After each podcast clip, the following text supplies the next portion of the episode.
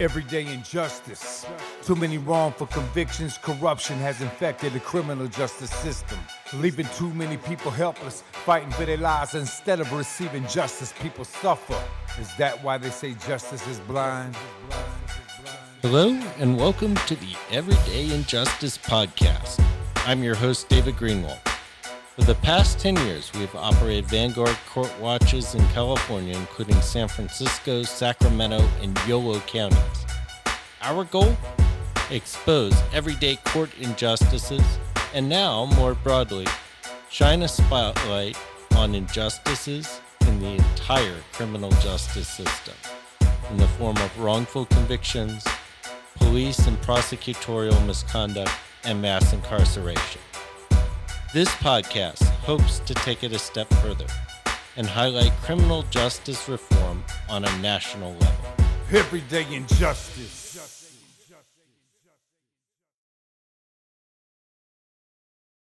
Today on Everyday Injustice, we have Decarcerate Sacramento. Decarcerate Sacramento is a grassroots organization that formed over last summer to oppose Sacramento County's proposed $89 million jail expansion plan and instead get the board to invest in vital social services. The mission of the organization is a campaign building power among Sacramento County residents to stop the Board of Supervisors' current $89 million SB 1022 jail expansion plan, power to get our community members and ourselves out of the cages, dramatically reducing jail populations, and power to turn vision into reality as we build the community alternatives and interventions that affirm wellness and quality of life for all Sacramento residents. We see this massive expansion and simultaneous increase in the sheriff's department budget while cutting vital social services in virtually every other department as an untenable path forward that will cause actual harm in the lives of Sacramento residents for decades to come. We welcome to the show Decarcerate Sacramento. Hi there. Thank you so much for having us. My name is Courtney Hanson. I'm an organizer with Decarcerate Sacramento. Um, grew up here in Sacramento um, and happy to be here and, and talk about the movement. Hi, my name is Robert Cummings. I'm also with Decarcerate Sacramento. So maybe you guys can talk uh, briefly about how you got involved in this and why it is that you're in opposition to jail expansion. Um, the reasons are, are pretty endless as far as why we need to oppose the expansion of the carceral system in Sacramento, and there's so many other things that that need and deserve the funding that actually keep us safe and healthy. Um, I got into this work around 2011. Um, uh, and really was moved out of my seat because of a personal experience I had um, interacting with the system. And it is just very clear that human rights abuses are ongoing and inevitable. And, and uh, when you put people in cages, and Sacramento is particularly egregious when it comes to this. Um, and at a time when the county was considering expanding our jail system, we were seeing that they were cutting literally every other departmental budget at the county level. So social services that prevent incarceration um, when the sheriff's budget continues to increase every single year. I was, Robert, I was uh, hoping you could kind of tell us about how you got involved in all this. Well, I took a great interest in Decarcerate Sacramento. Um, I went to one of their community forum meetings. I was invited by a friend, and uh, I was really impressed with all the uh, grassroots effort. Um, there were other orgs there that were there to uh, support. Um, I I uh, met some people there that I had seen um, at Board of Supervisors and a couple of other uh, gatherings, and um, I introduced myself and got to know them really well, and have become part of Decarcerate um, since uh, last summer. Um, I'm very proud to be with them. And it seems like you guys were able to very quickly mobilize. You formed over the summer, and by the end of the year, you had actually gotten uh, the county to back off the expansion proposal. Can you talk about that effort? Yeah, really incredible community work. I mean, it was such a collective effort with such a broad based, diverse coalition and wouldn't have been possible otherwise. Um, and I think, you know, Robert's a great example because he's just an incredible organizer, jumped in with us um, uh, soon after we started. But I remember seeing you, Robert, after the first meeting, and you were at a separate community meeting representing Decarcerate. They said, stand up if you're a member of Decarcerate Sacramento. And um, so I think people, we just kind of were shining a light on these backwards budget priorities and ever expanding carceral system. And, and people just jumped right into the work. And we did everything we could to make the work accessible and empowering. It's not you know, everyday people that go to the Board of Supervisors meetings. So we really made it about civic engagement, um, how to make people feel like, you know, this is your house, this is your money that they're making decisions about, um, and you deserve to be in here shaking things up. Decarcerate uh, was able to expand so fast because of people like me. Um, and I know there are more people like me out there. You know, I was tired of um, some of the injustices I had seen on the streets uh, and encountered myself and with family members who are incarcerated.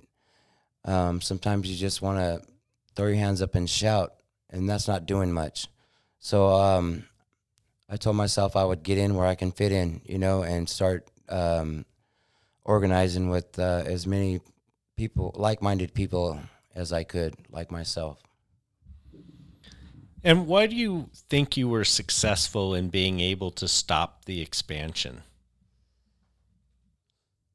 I think, you know, again, Decarcerate Sacramento is a coalition. So you have the Anti Police Terror Project, the Sacramento Tenants Union, Sacramento ACT. We had medical professionals, students at UC Davis were self organizing, uh, parents, formerly incarcerated people, um, educators. It's just a very powerful coalition that was incredibly thoughtful about how it moved together. We were careful to work collectively.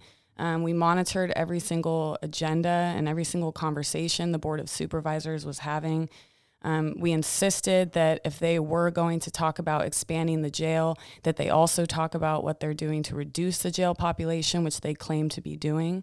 So we really kind of tackled that contradiction and I think changed the narrative entirely about um, both this project not being inevitable and it not being acceptable. And I also think that the the fact that so many orgs showed up and um, spoke their minds, um, some of us went over our times, you know, because there was a lot to say, and um, it took a, a lot of persistence and and a lot of people making comments on how they feel for them to realize that it's not just them to decide it's also up to the community. And we would every single board of supervisors meeting you had more and more people and a broader and broader base and more and more refined talking points so um, and we met with the supervisors individually we brought in um, you know, people who had been harmed by the system so they could hear from them directly. We brought in whatever was needed. We brought in a ally with a PhD in applied statistics to talk about what the reality of the sheriff's budget is if we continue down this path. Um, the jail expansion plan would have locked the county into a 30 year operations plan of running a, a more expensive jail. And so we really tackled it from all angles and made sure that there was something for everyone as far as how you get involved. And what was their justification for wanting to expand the jail? It seems like an odd time to want to do that in a time when we have criminal justice reform, arrests are down, crime is down, why are we expanding so vastly? Well, you're touching on some of our talking points. Um, there's also, so this $80 million that they were going to use was a lease revenue bond from the state. And it really can be traced back to Governor Brown's realignment project of shifting people from state prisons to county jails. And unfortunately, what didn't happen there was getting to the root of the problem. And so you had um, money made available for county jails all across California to try to expand. What we saw was that Los Angeles, uh, the people rose up and canceled their jail plan. San Francisco canceled their jail plan. Um, so we knew it was possible here in Sacramento. And the argument behind these expansion projects all across the state is sort of what we call carceral humanism. It's the idea that, yes, the system needs to be reformed. Um, we're going to create a better jail with better services inside. Um, so the RCCC expansion was going to add seven new buildings to the jail and 20 some specialized mental health beds for people with severe psychological disorders. And while you know, we care very much about the conditions inside, and there are improvements that need to be made. Um, the answer is not expanding the capacity of the system, and it's really unacceptable for us to plan for a future where Sacramento incarcerates people with severe psychological disorders. And so we weren't going to allow the sheriff to absorb more and more resources and sort of become the social service provider. And that kind of anticipates where I want to go with this because, you know, uh, we've covered jail conditions uh, on the Vanguard a number of times over the years. I still remember going into the jail court a few years ago, and every single person I talked to were they were either beaten by the police when they were arrested or they were mistreated by the guards who are sheriff's deputies in the jail. Can you talk about uh, things that you're hearing are going on in the jails? The abuses and violations are truly endless. It's almost overwhelming. And the recent class action lawsuit, you know, uplifted a lot of these things. And we support that lawsuit and we support the lawsuit's recommendation to reduce the jail population, which is absolutely possible and would open up doors for us to make some of these improvements to conditions while getting people out and moving away from a system that doesn't work. Um, the Sacramento Bee has has been reporting on you know some of these scathing examples of sheriff's deputies just really treating people like they're not human beings. You know, um, breaking their arms during booking. This happens regularly. Um, I'm in touch with women in the jail, and there's been a lice outbreak that's going on that is, you know, one of their most pressing issues, um, and is just unacceptable as far as public safety and health, um, and subjecting people to these conditions. Um, the lack of medical care. We've had 10 people die in our jail, and I would say at least 10 people because it's extremely difficult to find information on these cases. But in the last year, 10 lives gone in the last year, um, most recently, Antonio Thomas. But we're talking about literally deadly conditions. And so we're really trying to push this to the Board of Supervisors. These are human rights abuses, and it's urgent to get people out of the jail, to begin to decarcerate, um, get to the root of the problem and hold the sheriff's department accountable. And overall, I mean, why is Sacramento so bad? I, I guess is, is, is one of my questions that I've asked. I, I mean, obviously there's there's a sheriff in there that that is kind of indifferent to these issues, um, and the board of supervisors has been unwilling up until maybe recently to do anything about it. Well, I, I think it all trickles down from the top, and that's uh, the sheriff. Um, the culture that's created in there can definitely be um, can be deterred, um, and I, he just um, doesn't want to see the other side of the coin. So uh, it's going to take a lot to get to to him in his head what needs to be done. I'll just add that you know I don't have 100% the answer to that. I have ideas on it, but that's sort of the question that we're posing to the Board of Supervisors. Why can we not do better? You have neighboring counties with sim- similar population sizes that are doing better. Um, 10 deaths in the jail in one year is absolutely egregious. I mean, one death, five deaths, absolutely egregious, but 10, I mean, something needs to be done. Um, the sheriff's department, as we know, is sort of a rogue sheriff's department um, that is unwilling to involve community. We've seen that in the inspector general um, process. Um, so there's a lot of work to be done, and we really see this recent victory as the beginning. Um, it's not you know closing up shop and we did the thing. It's really just the beginning to moving toward decarcerating our county um, and changing the landscape of how we imagine public safety and allowing community to speak on what public safety actually means for them. And and that's really you know where I was going to go with this is um, yes, you've uh, come together and you've had a, a, great early victory, but there's a bigger picture here. Um, so, what are your goals? In an overall sense, our goals are to prevent the county from any jail expansion projects. You know, one of those is now off the table, and that was a big lift. But we, like I said, monitor every single agenda um, and want to ensure that no expansion happens. We want to reduce the jail population, and we're in this for the long haul. So we will work with the county to make sure that that happens. But we are holding the county accountable. It's their job to do this and to come up with an actual comprehensive reduction plan that has goals and milestones and involves the community and has some oversight, and then to reinvest our money again into social services and things that keep people safe. Um, so, what else are you looking to do in the in, in the coming year? Well, this uh, coming Thursday, actually, if I could just make a quick plug for that, the 30th, um, we're having a community meeting. And so this is something we do periodically. Um, it's it's more kind of opened up than our nitty gritty organizing meetings, and everybody is invited. Um, this is next Thursday, the 30th, from 6:30 to 8:30 p.m. at La Familia, the Maple Community Center. Um, and the idea is to open this up and, and update the broader community involve them in, in what the next step should look like. It's a way of, um, you know, holding us accountable to what the broader community needs and making sure that this movement continues to grow. And that'll be a chance for people to plug in. We've been doing a lot of work um, to really organize ourselves and prepare ourselves for the, the long term fight. So now is a great time for people to plug in. Um, we do.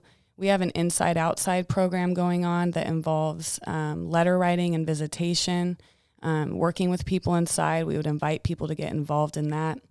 We partner with Anti Police Terror Project to do jail support, where we hang out outside the jail and meet people as they're being released, and you know assist them with the basic support that they need, whether that's um, a ride, a cell phone, um, shoes, warm clothes, a warm beverage.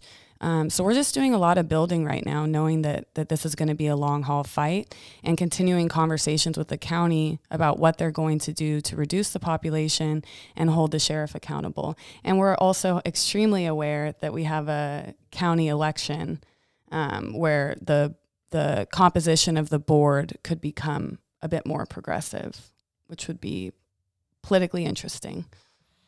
So, are you getting involved with the elections as well?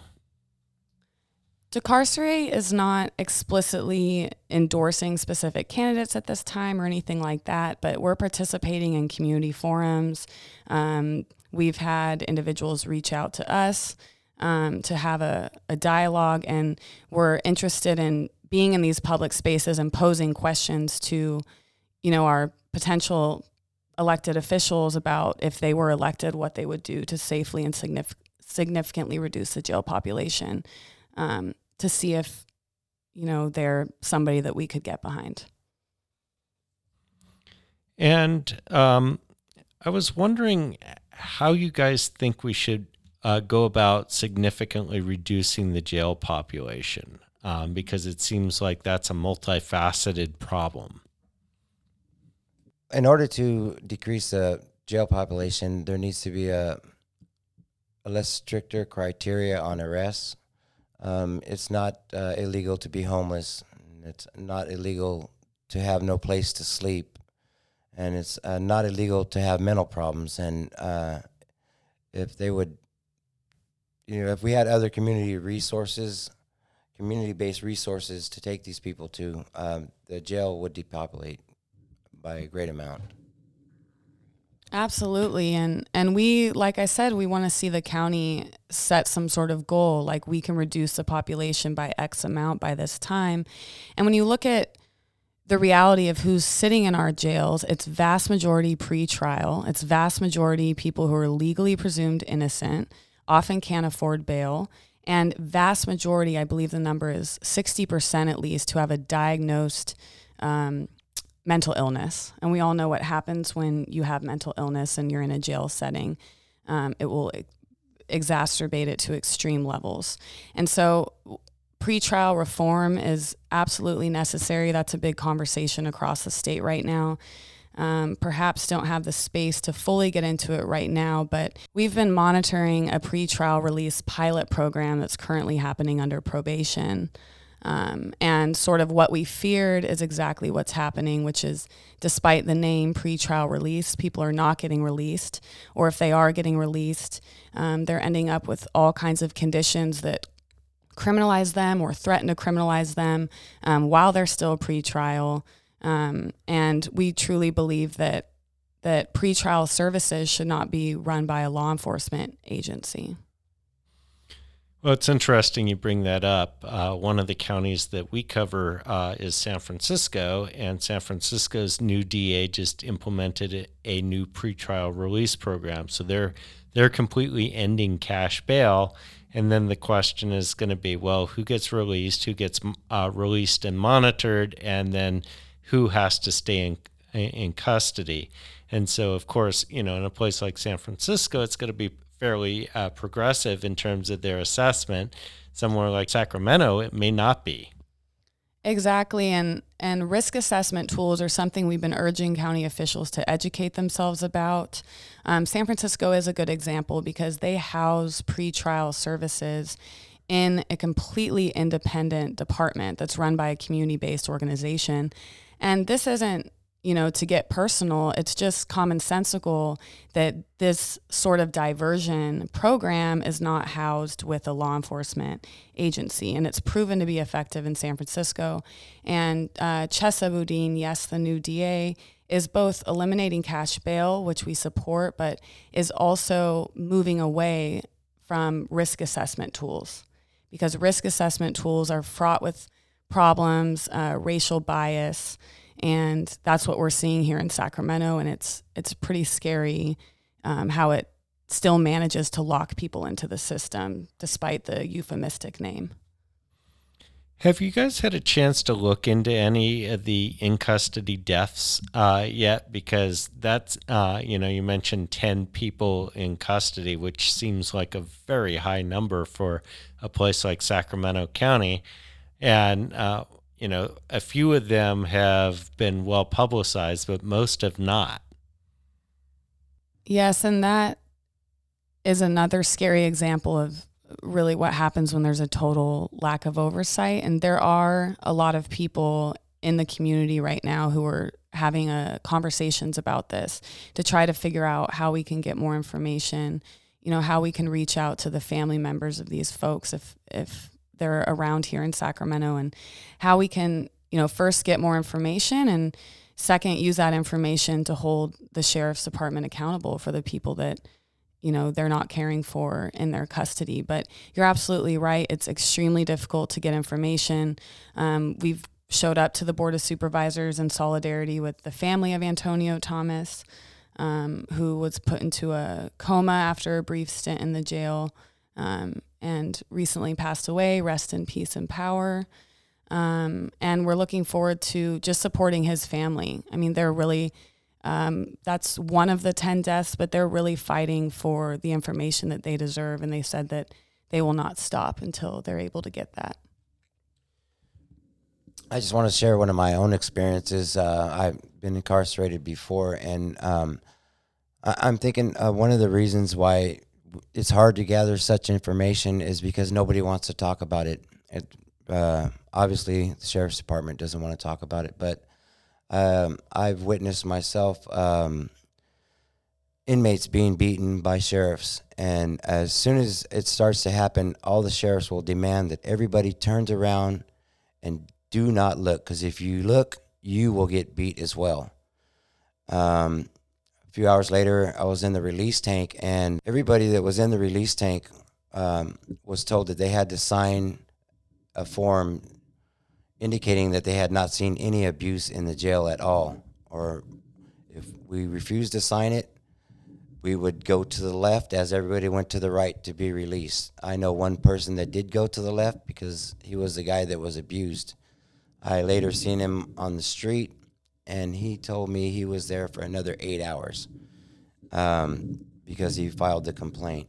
So I mean, for those that are were wanting to get out real, you know, urgently and stuff like that, of course they're going to sign those those papers to get out. So that might be part of why we're having problems gathering some information, but it's out there and it will be found.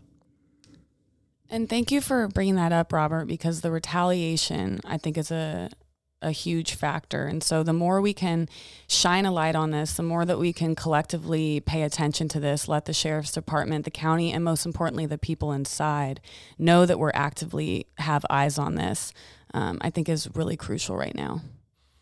Yeah, and I think you guys bring up a good point because I I didn't spend a lot of time in in the jail. I I was simply at the jail court and just in the course of my conversation with people, I heard horrific stories. I mean, one woman was trying to get an extra blanket and, and they end up beating her because she asked for a blanket. Somebody else had a headache and was asking for uh, Tylenol or something, and they deprived her food for for a huge amount of time. I mean, the conditions were were tremendously bad.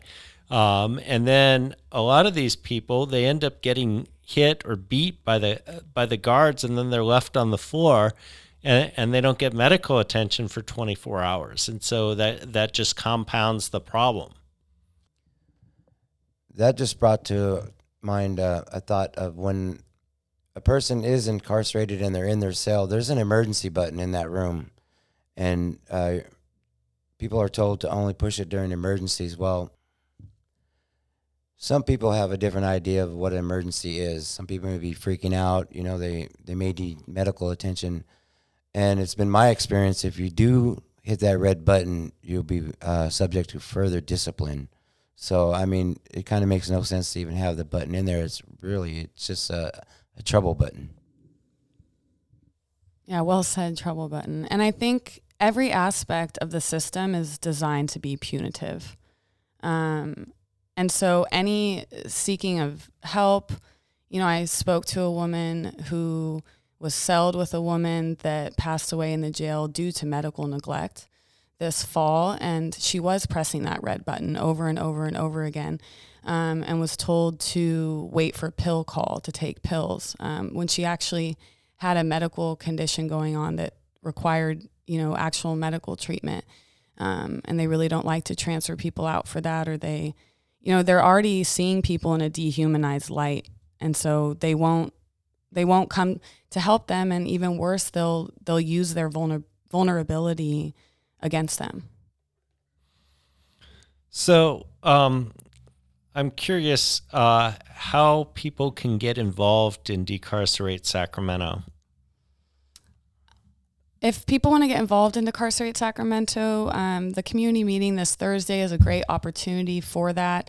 Um, you can hear an overview of what we've been up to, where we're headed, and get plugged into working groups. Um, so if you're interested in media, if you're interested in advocacy um, at the Board of Supervisors, if you're interested in connecting with people inside, if you're already connected with people inside and have loved ones inside, we need to hear from you and and want to support you. And if you can't make it to this meeting next Thursday.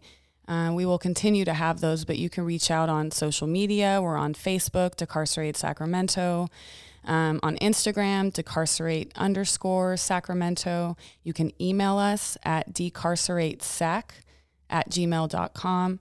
Um, and we'd love to hear from anyone who's interested in learning more. And how many people are involved right now?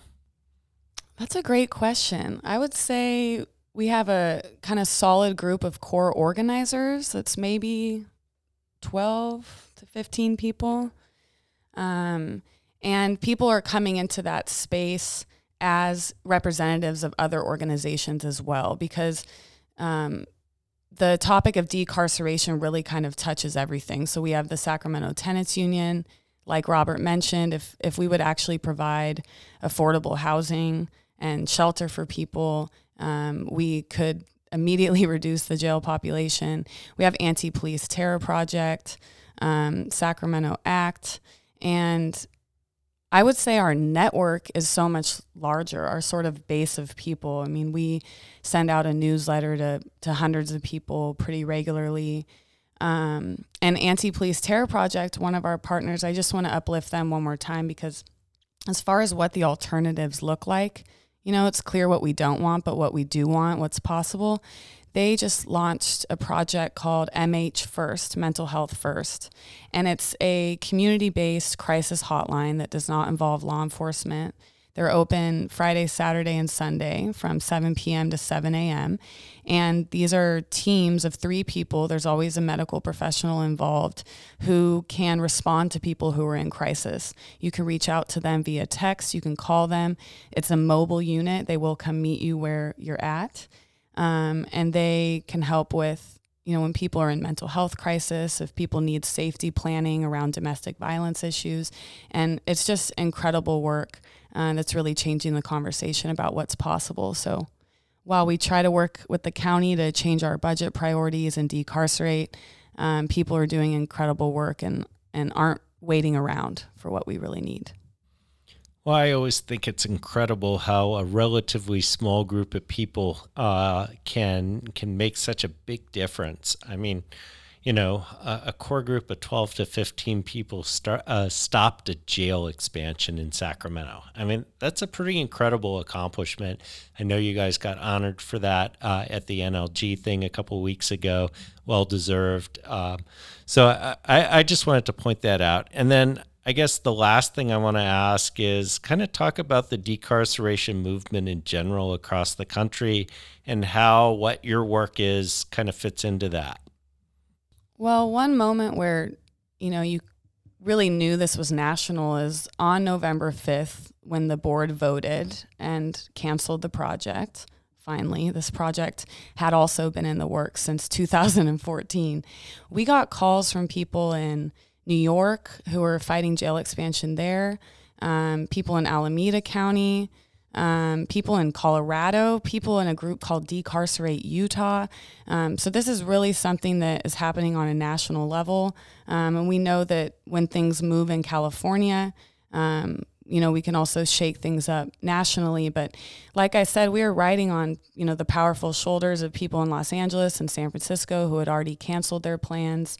Um, Los Angeles is really trying to move in an entirely different direction when it comes to uh, public safety. They are working on uh, pre-trial release work that focuses on the presumption of innocence um, and doesn't kind of entangle people into the system in more invisible ways. And I think that's something people really need to pay attention to right now is um, even if county officials or the sheriff are talking the talk about reforms or wanting to provide better care, we know deeply um, that better care means not being in the hands of the sheriff department. Well, um, if you have a Twitter account, go to Twitter and go to the search box and punch in decarcerate you will see that it is a movement that's uh, happening all across the United States and uh, most of the states, and they can give you a, a good idea of what decarceration is all about. Yeah, I've been talking to progressive prosecutor candidates across the country for the last month, and uh, you know the buzzword is now decarceration. Um, you know, for a while it was mass incarceration, and now they've kind of flipped it on its head. So it's interesting to uh, to watch the evolution of language and and how these terms have evolved uh, to fit the movement. So I want to see if you guys had any closing thoughts. Well, I like the terminology of decarceration and yes, people actually know what you're talking about now typically when you say that but it's an active word. What we're doing is is very active, and it's not just about what we don't want or being in opposition to something, but really seeing the possibilities and knowing that we can do better and knowing that Sacramento deserves better. Um, you know, yes, it's reform, but we're not talking about a band aid or repackaging the system, you know, so it can trick us into thinking that it's doing something different when it never has, and really decarcerating, really preventing people from coming into contact with the system to begin with. And if they're in there, figuring out you know the best way to safely and significantly reduce the population and changing the county's budget priorities you know that's our our tax dollars and our resources and we really want to encourage all types of people to get involved in this it is you know a tiny grassroots movement that grew into something bigger. We, you know, meet in people's living rooms um, and really have each other's backs as far as what makes it possible for us to do this work together. I, would just like to be clear that we're not anti-police. We're anti-bad police. One bad encounter with a police officer could change one's whole could change a person's whole trajectory in life. Um, I say that with our youth in mind, especially with the high school to prison pipeline.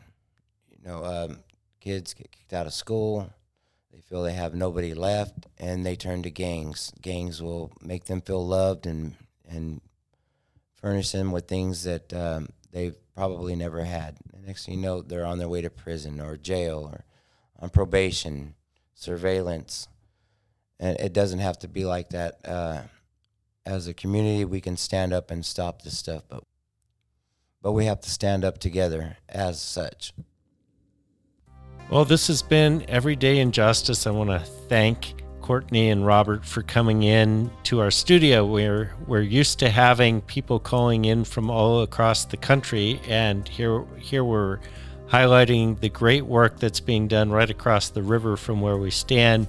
Decarcerate Sacramento. It's much needed work. Uh, they were able to, just with a few months of work, uh, stop an 85, $89 million jail expansion plan. And, you know, as I mentioned during our conversation, you know, it, it, took us about 10 minutes in, in the Sacramento jail court to realize that there's a much bigger problem than what is being reported.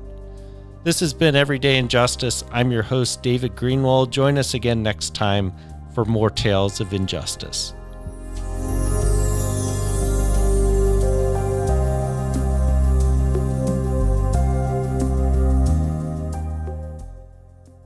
Thank you to George Powell and Norman Mouse Quake Barrett for the use of our opening Everyday Injustice. You can see more of George's music at www.justiceforgeorgepowell.com. That's justice for George Powell, all one word, com.